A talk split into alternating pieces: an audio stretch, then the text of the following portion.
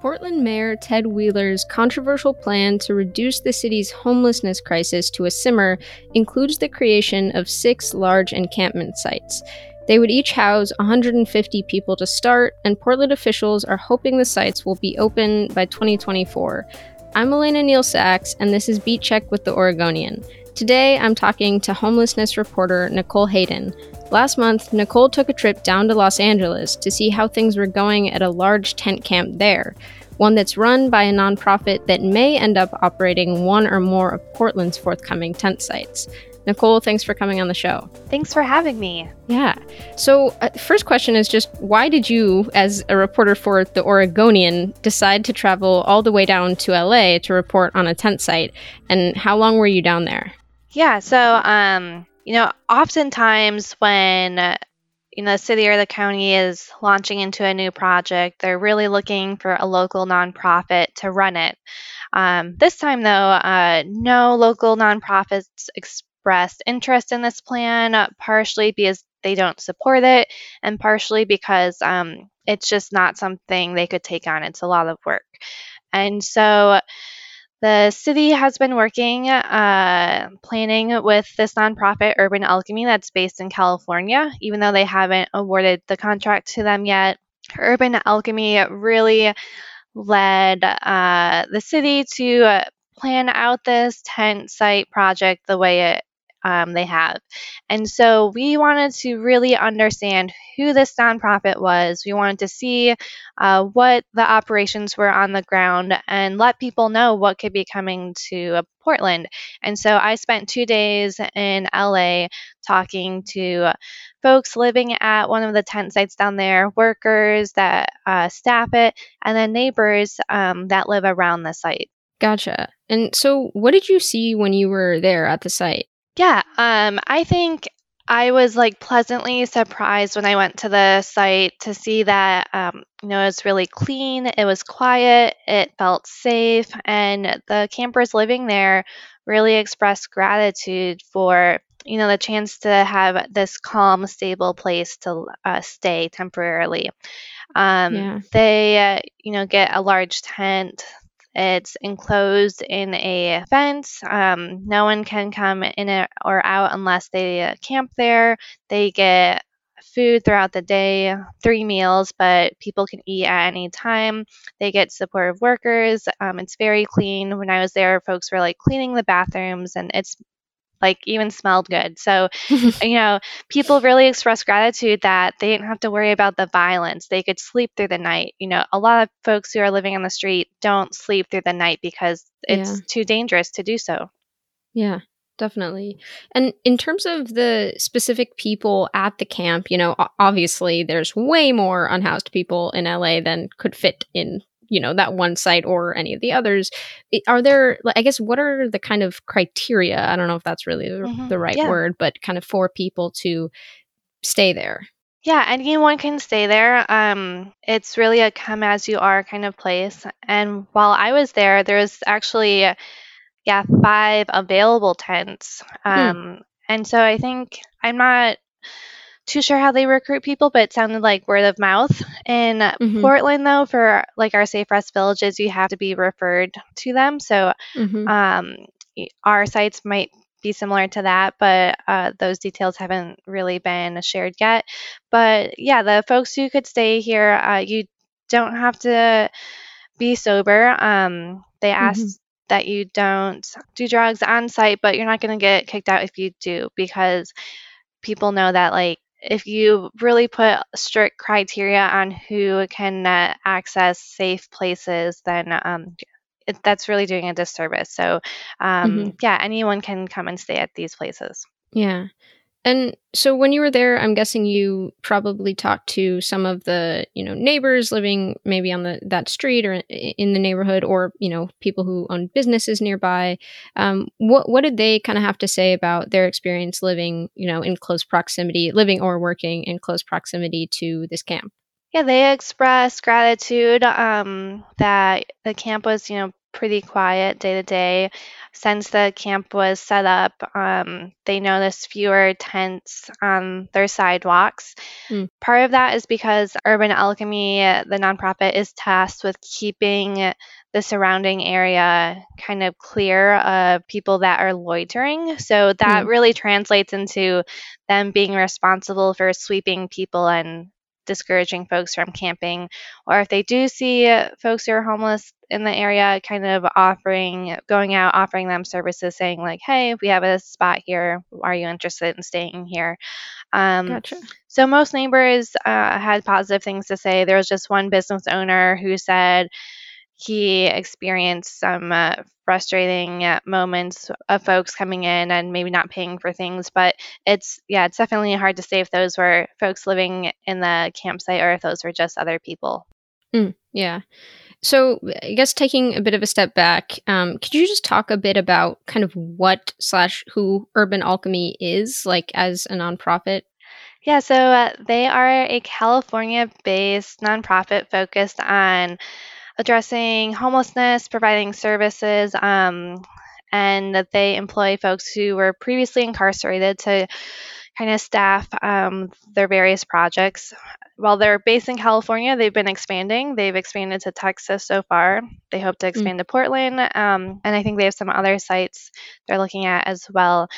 But essentially, they started out providing um, public bathrooms to folks who are homeless. They Hmm. kind of ran a project like that up in the California's Bay Area, and since then they've kind of taken on other bigger projects, um, such as these tent sites, and uh, they've expanded very, very quickly. Uh, They've gotten many, many government contracts throughout California, but they've also come up against criticisms. Um, They've Mhm. had multiple lawsuits against them. For example, there was a city run tent site in the city of Sausalito, which is Mhm. in California's um, Bay Area, because a worker employed by Urban Alchemy was bringing meth onto the site and giving it to the campers living there. And also, um, a woman at the encampment said uh, one of the Urban Alchemy workers sexually assaulted her. Um, and that led to a federal judge saying that the city of Sausalito could not renew their contract with Urban Alchemy. So that's a big Mm. deal.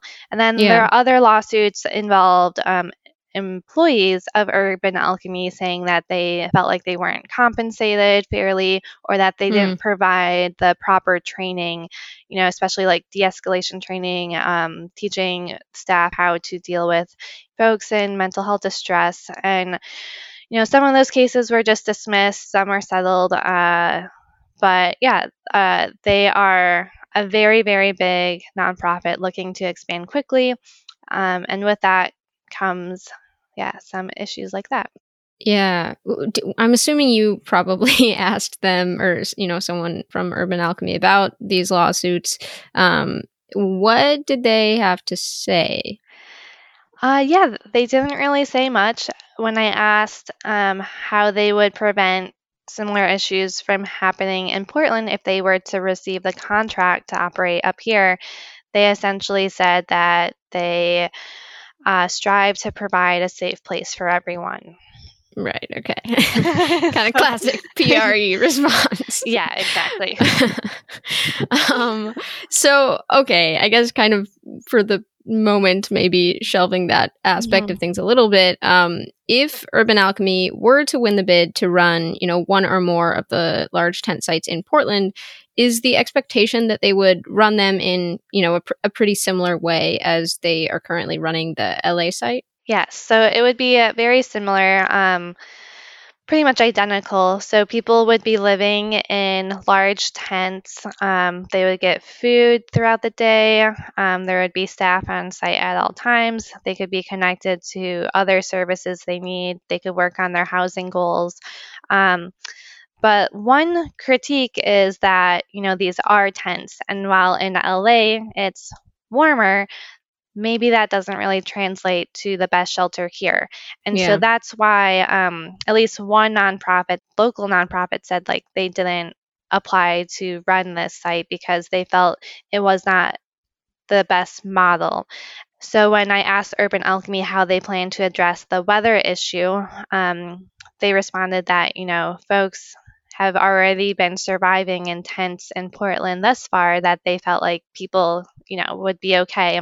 And they said that, you know, they could put more tarps over their tent or maybe they could get a heater but not like an actual heater maybe like a heat fan that blows hmm. towards multiple tents but but we do know that tents here really don't stand up to the rain and they're constantly yeah. having to be replaced people's uh, clothes and items are always soaked with water so that is something that would need to be addressed yeah definitely. So, so Mayor Wheeler's kind of latest plan to address homelessness has been met with kind of criticism from multiple angles. I mean, including, um, you know, what you just kind of mentioned. But um, another one of the points he's been under fire for, which you mentioned in your article, was, a, you know, comment that unsheltered people who don't agree to one of the city's large encampments once open could face citations or even arrest unless they agree to mental health or addiction treatment. And recently, his office has kind of walked that back and said citations and a camping ban are still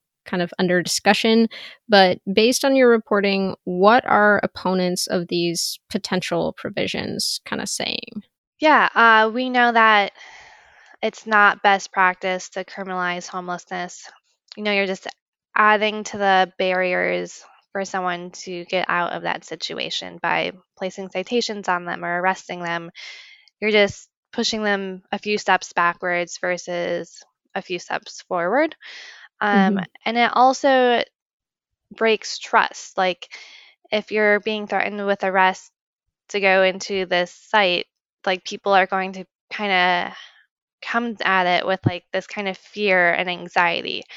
So while these sites we saw in LA make people feel very safe, if you kind of proceed that with threats of um, arrest, uh, you might take away the, those feelings of safety and mm-hmm. trust. Mm-hmm. Um, and, you know, working through addiction is a very difficult personal thing. And you have to really choose and want it. And being forced into it on the guise of like, you have to do it or you'll be arrested.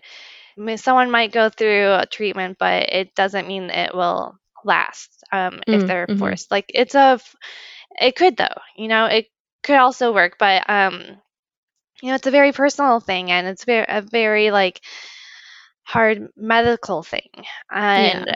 the situation needs to be right and also already people who want mental health care and they want substance uh, use uh, care or detox like they're having a hard time getting into it because we don't have enough beds or services so mm-hmm. it's just a challenging plan overall and it goes against what you know higher courts have already fought for is they've tried to uh, through a case called Martin v. Boise say it's not humane to criminalize homelessness. And right. so that it kind of feels like we're going a couple steps backwards. Hmm. Have you heard any concerns either from housed or unhoused Portland residents, or you know both, um, about the prospect of Urban Alchemy running the coming encampments? Yeah, I feel like as I've been talking to mostly nonprofits that are local here, they really don't know much about urban alchemy. So mm-hmm. they're not sure if they would be good or not. Instead, nonprofits have been offering their expertise of like what it's like to run a nonprofit here locally. And so I think that could lead to good partnerships if those with local expertise offer their knowledge to an incoming nonprofit. Mm-hmm. But um, as far as overall, I think the broader populace is just desperate for any solution. So, um, yeah. Yeah. So, what's the timeline for getting these sites up and running in Portland? Because so far the city is quite a bit behind schedule in its plans to get some smaller sites going. So, yeah, is it kind of similar f- for these larger sites? Yeah, they said um, the first of these sites could be operating as soon as 2024 um, mm-hmm. but they haven't released a timeline yet. Um, so we don't know uh, how soon this first one that Urban Alchemy has bid for could pop up.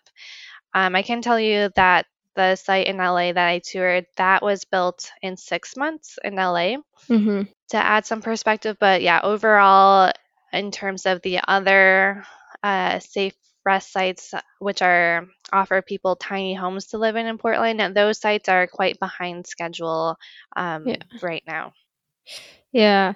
I- I'm wondering, do you just from your perspective, you know, being down in LA, seeing the the camp there and, you know, having a very deep knowledge of the situation here in Portland, like are you concerned at all about the scale difference? Um, not necessarily in terms of the number of people experiencing homelessness in the two cities, but you know, the the camp down in LA houses r- remind me how many people were living there again? Uh, they have 95 tents. Right. Yep. and then the ones here at least according to the city are you know initially they had said 500 per Mhm. per site and now they you know kind of bumped that down to 150 at least to start but is there i don't know is that something that's on your radar at all or do you think that's not a huge Yeah, I barrier. think initially that was a big question uh, is could Urban Alchemy scale this up to what Portland was hoping for? But since they're doing it little by little, since they're just bidding to run this one small site first and then grow from there, I think the scaling up piece is doable because Mm. um, while the LA site had 95 tents, um, I think our site would have 100 or something tents, but could house up to 150 people Mm. uh, for like when you consider couples living in tents together. right And when I was at the LA site, it actually felt much smaller than that. Even though they had Hmm. that many tents, it didn't feel like I was walking into like this mass encampment. It still Yeah. felt pretty um, small and kind of cozy. Oh, interesting. Um, I'm wondering how does Sam Adams' departure from the mayor's office fit into this picture, if at all? Yeah, I think um, the initial conversation about having these mass encampments came out more than a year ago, a year Mhm. before the mayor's office officially announced that they would be pursuing this project. And it came out through like leaked documents from Sam Adams that Mhm. he authored.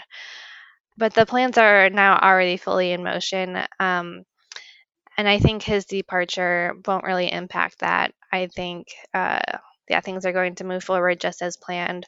Yeah, his departure, as we know, is uh, the mayor said, linked to him bullying and harassing female employees. So um, hopefully, no employees will be bullied or harassed anymore. But I think, as Yeah. far as this homeless plan, it's still going to march forward. Okay. Um, and so once these, you know, six large encampments are open and operating in Portland, um, what's the city's plan for kind of moving those residents into more permanent housing?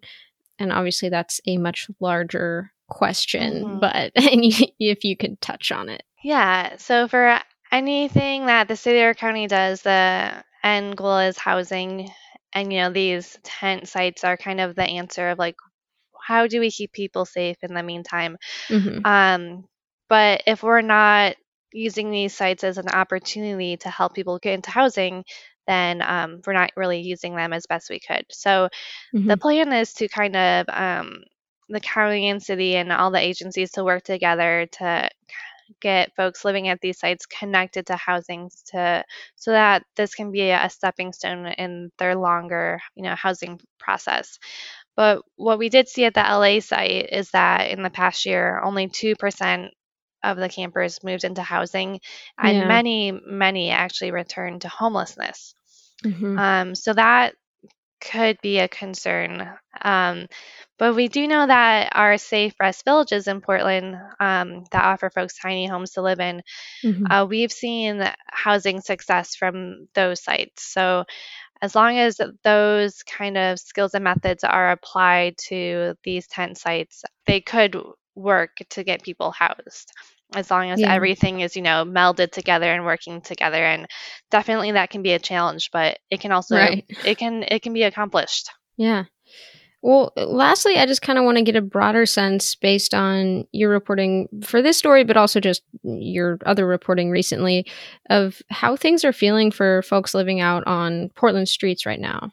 Uh, yeah, thankfully uh, this week feels sunnier. Um, so hopefully things are looking up. But you know, there has been some really harsh days in this the winter um, the past couple months, and that really uh, makes breaks people's spirits. Yeah. And when they hear talk about these, you know, encampments and the fact that they could be arrested or cited if they don't move into these sites, you know, since it hasn't been decided if that will or not happen, it kind of leaves people feeling fearful and anxious. And, Yeah. you know, as the city continues to increase the number of sweeps they do, um, they're just not able to settle. And I've seen that anecdotally, like, you know, maybe I see fewer tents around my neighborhood, but that means I'm seeing more people just sleeping in their sleeping bag, less Yeah. protected than before. So I feel like people are feeling anxiety right now. Yeah. Um, is there anything else you want to touch on that I didn't really ask about or that you hope readers take away from your story?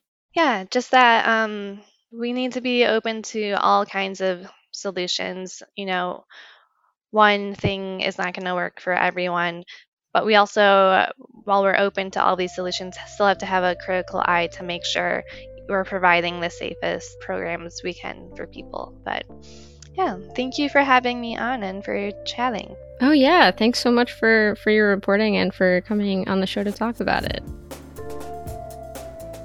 Well, thank you for listening to Beat Check with the Oregonian. If you haven't read Nicole's story yet, you really should. And I made it super easy. Just click the link in the episode notes.